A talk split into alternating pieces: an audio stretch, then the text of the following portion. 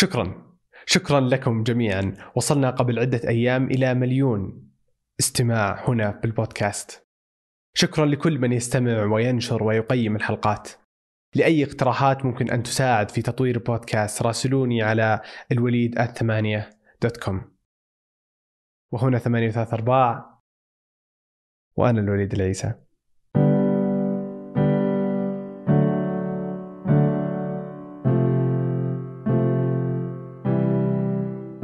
للفن أشكال كثيرة فمنها المرئي كاللوحات والمسرحيات ومنها المسموع كالموسيقى مثلا وجميعها يعبر عن الثقافة والمجتمع الصادرة منه ولكن ما هو دور الفن في توثيق الحروب والأزمات التاريخية؟ وليش بالأصل نحتاج أن نوثق هذه الأحداث بالفن وليس بأي طريقة أخرى؟ يقول البعض أن الفن يجب أن يستخدم لتوثيق الأحداث أو لتوصيل الأجندة بمثل وقت هتلر وستالين ولكن يختلف البعض الآخر ويقول أن الفن يجب أن يستخدم لأجل الفن فقط لا لتوصيل الرسائل والأجندة.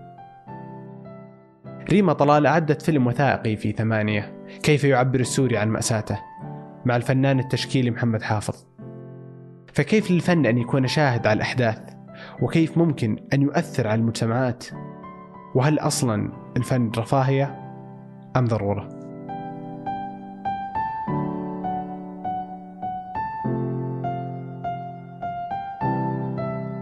محمد حافظ فنان سوري جميل جدا. عرفته في واحد بعد واحد من أعماله. طبعا هو معماري آه، دمشقي عايش في أمريكا عشان يدرس عمارة. ولما حصلت الأزمة وصار ما هو قادر يرجع سوريا فكان دائما هو مفتون بالعمارة حقت سوريا وكان يحاول إنه يخلقها من الصفر عشان تعرف شعور الحنين للوطن. يعبر عن هذا الشعور بإنه هو يحاول يخلق هذه العمارة من الصفر وفعلا اليوم يعني أعماله مذهلة اللي تصور سوريا. لكن أنا عرفته لما اشتغل على عمل كان عن اللاجئين.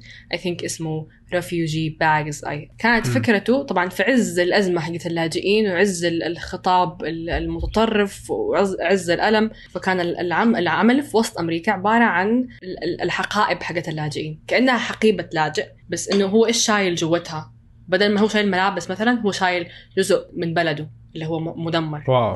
فالعمل رائع جدا. بس الأجمل كان من العمل بالنسبة لي كان ردود الفعل عليه. يعني في في لحظة كده أنت بديت تقول إنه الناس فقدت إنسانيتها بالكامل. الخطاب كان والإعلام كان مسيطر بطريقة يعني أنا عندي دائما إيمان في الناس لكن في أوقات تبدأ تقول ما أدري. تشك في إيمانك. هل الناس بيصدقوا هذا الكلام ويبدأوا يؤمنوا به ولا لا؟ فكان المذهل في العمل هذا كيف كانت ردود الفعل؟ كيف الناس تعاملت مع الموضوع؟ يعني بالذات في أمريكا هي بلد تعرف اللاجئين والمهاجرين وكذا. فناس كثير جو شافوا نفسهم في الأعمال دي. تغيرت نظرتهم عن السوري أو عن عن المهاجر بشكل عام ايا كان جنسيته. مو أول مرة تحصل مثلا لأزمة اللجوء في سوريا. لا هي حصلت في هذا الزمن وحصلت في هذا الزمن وحصلت في هذا الزمن. تلاقي ناس آه، جايين من من أوروبا ناس كلهم مروا بهذه التجارب تجربة إنهم هم تهجروا من بلدهم. راحوا مكان آخر. فبس تدرك حقيقة أنه هذا الشيء يحدث في التاريخ وقد يحدث لك مستقبلا أو قد يحدث لأي أحد. فهذا يخلي البني آدم يتعاطف أو أو حتى يتفهم الطرف الآخر. فأنا كانت بالنسبة لي ردود الفعل الرائعة على العمل هو اللي خلاني أتابع محمد حافظ باهتمام. شخصيته كانت بالنسبة لي مرة انترستنج كنت بحاول أفهم آه، شخصيته بفهم دوافعه لأنه أعماله يعني ما شاء الله ما تحتاج أحد يغطيها لكن كنت أحتاج أفهم دوافعه إيش وهذا اللي أتوقع أني حاولنا نوصله في الفيلم. يعني آه كان يقول إنه الأعمال الفنية في أي زمن تقف شاهدة على هذا الزمن فبعد عشر سنين بعد 20 آه. سنة لما تشوف الأعمال الفنية اللي اتعملت في 2019 راح تعرف نوع الزمن اللي كان الناس كانوا عايشين فيه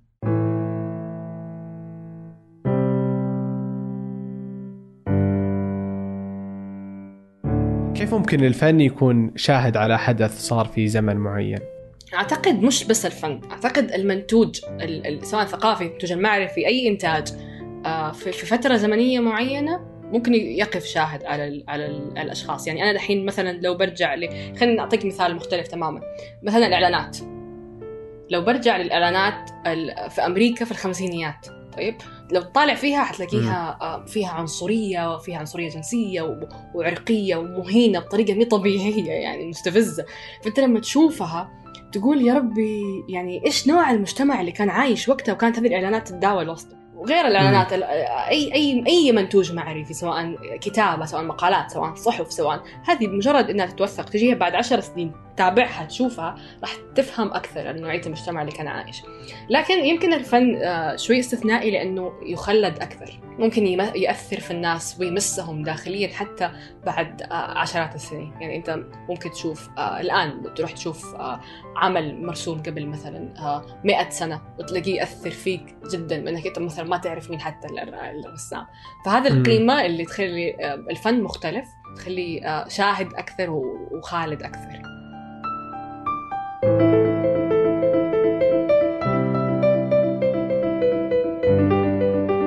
ليش مهم الناس تتذكر؟ لأنه دائما يصاحب الظلم والاضطهاد آه، تزوير للتاريخ لأنه ما في أحد ظالم حيوقف يقول والله أنا ظلمت والله أنا ارتكبت مجزرة والله أنا احتليت أرض ما هي أرضي. ما في أحد حيقول كده. دائما ظالم حي... حيزور التاريخ وي... ويعيد سرده بطريقة تطلعه بالمظهر آه، بمظهر جيد وتطلع صاحب الحق إنه كذاب أو إنه ما له شيء عنده. يعني اليوم مثلا اللي يحصل في فلسطين الاحتلال الإسرائيلي بي... بيقول أنا صاحب الأرض. ما يقول أنا محتل. ويقول لك س- سردية تاريخية مزوره ويعني هي غبية أصلا لكن بتمشي على ناس كثير ناس كثير بدأوا يتصهينوا فالذاكرة هنا في هذه الحالة هي فعل مقاومة. قد تكون فعل المقاومه الوحيد حتى. فلذلك مهم إنه الناس تعرف إيش قاعد يصير تعرف إيش صار. لذلك مهم يكون في شواهد تاريخية يكون في تأريخ. وممكن التأريخ يكون بالطريقة اللي نعرفها أو بأي طريقة أخرى. يعني ممكن يكون الفن أحد طرق التأريخ. قد نكون إحنا بنحمل الفن آه، مهمة مرة كبيرة على عاتقه قد. لكن آه، في النهاية أنت لازم تستخدم كل الوسائل اللي تملكها. وقد تكون ال- الذاكرة آه، أهم وسيلة للمقاومة لأنك إذا أخذت ذاكرة شعب أنت أخذت منه كل شيء.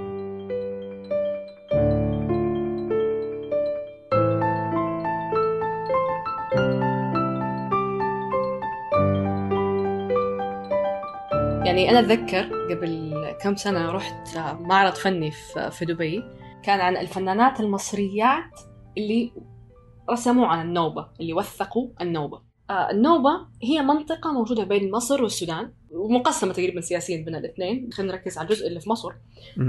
آه، حصل فيه كمية آه، يعني معاناة ومآسي إنسانية حصلت فيه ت- تهجير آه، وظلم لأبناء المنطقة كانت مي طبيعية من قبل الحكومة المصرية. بس كان في الزمن اللي الإعلام آه، موجه والإعلام رايح one way من, من قبل الحكومة للشعب فكان ده كله بيصير وما حد عارف. فكانت في عملية تهجير وعملية تجهيل لباقي الشعب.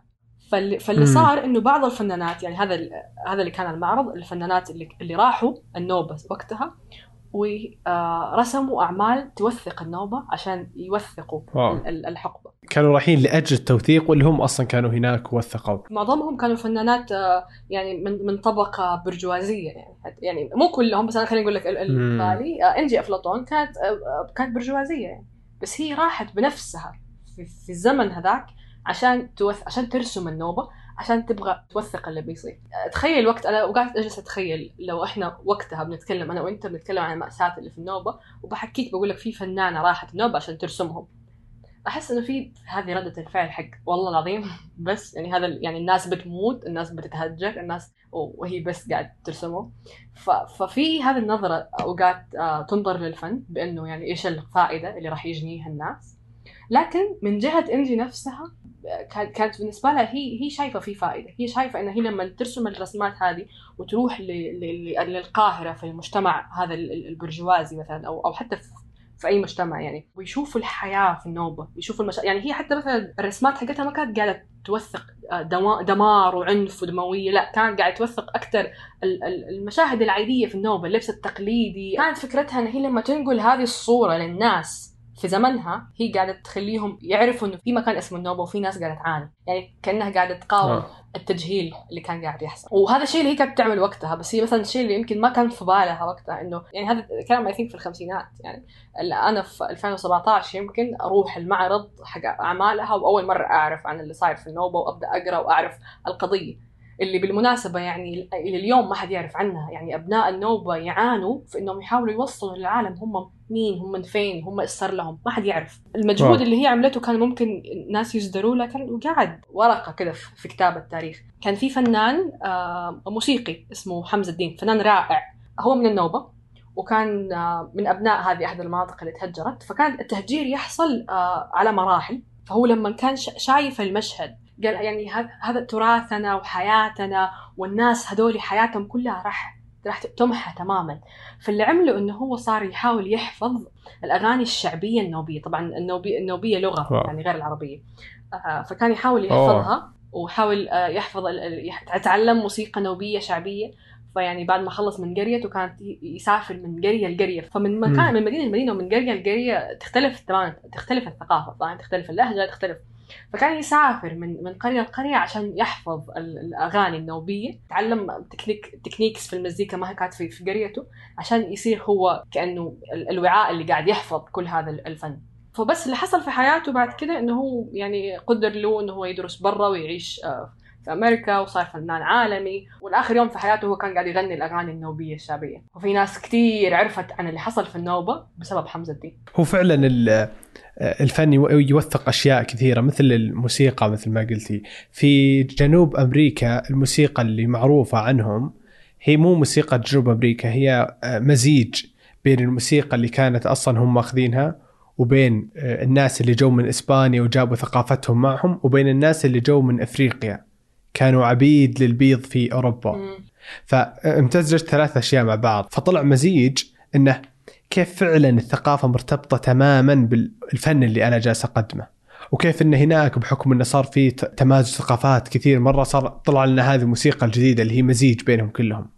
ففعلا يعني الموسيقى أحد أحد الفنون اللي اللي تعبر عن ثقافة الشعب وتعبر عن ثقافة الدولة اللي هو جاي منها. آه، فعلا يعني أتكلم عن الفنون بشكل عام آه، أعتقد إنها تشترك في هذا الشيء، لكن أنا بالنسبة لي يعني الفن التشكيلي يمكن يكون يعني شخصيا أنا أشوف كذا بس ممكن الناس تختلف عادي، أشوف إن الفن التشكيلي محفوظ أكثر.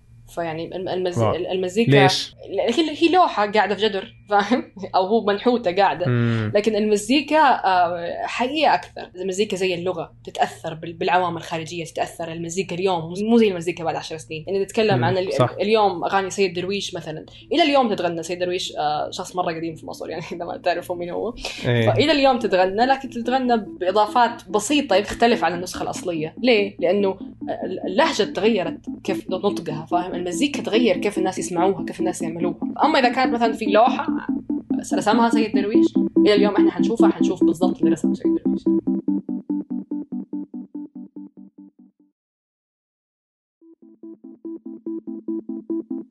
هل بالضرورة أن أفضل الأعمال الفنية هي اللي تنتج في وقت الحروب والأزمات؟ كلامك يذكرني ب...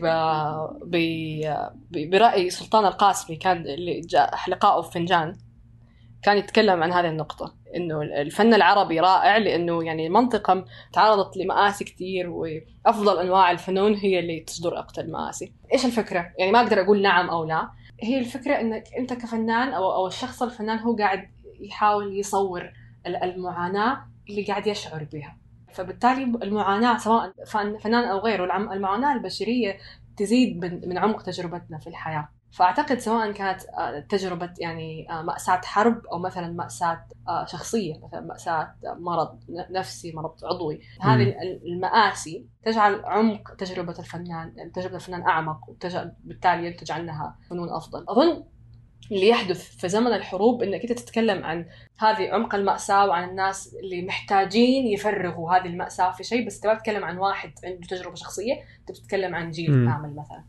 فأعتقد هذا الشيء اللي يجعل الحقبة اللي بعد الحرب قد تكون ثرية بأعمال أكثر عمقا يعني أكثر الما. وأتوقع أن ناصر رباط يختلف مع سلطان إنه مو بالضرورة أن الأعمال الافضلها أنه ينتج بس في وقت الحروب. يعني ما أقدر أختلف مع ناصر رباط ابدا لأنه أعتقد آه، هو هو معماري.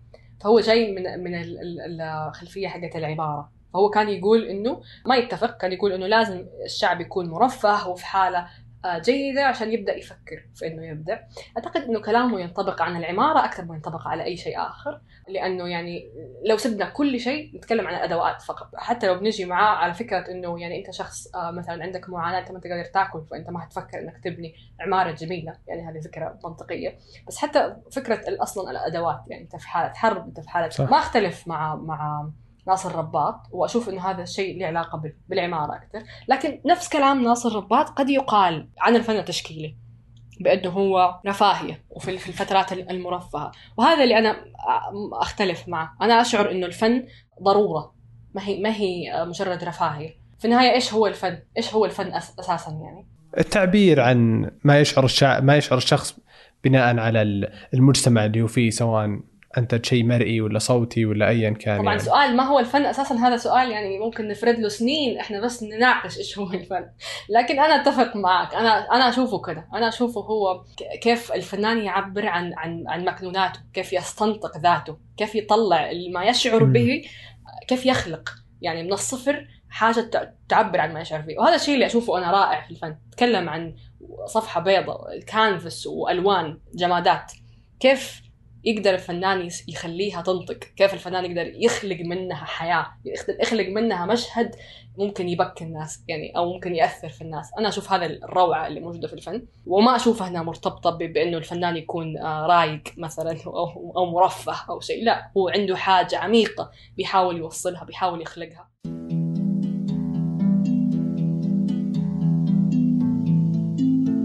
هل على الفنان إنه يدافع عن القضايا ويوثق الحروب إذا كانت موجودة عنده ولا مو بشرط؟ هذه فيها مدارس وفيها اختلافات وفيها جدل، هل مثلا اللي هو هل الجدل حق هل الفن رسالة أم لا؟ هل في وظيفة للفنان؟ مثلا أتذكر يعني آه، ستالين كان آه، يجرم الفن آه، اللي ما اللي ما يكون محمل برسالات معينة. لأنه يعني إذا ما كنت أنت راح توصل رسالة ما راح تدعم حاجة فأنت يعني إيش قاعد تسوي؟ في الشيوعية مثلا في الدول الشيوعية كانت في هذا النوع من إنه الفن اللي قاعد موجه اللي قاعد يخدم تقريبا بروباغندا يعني.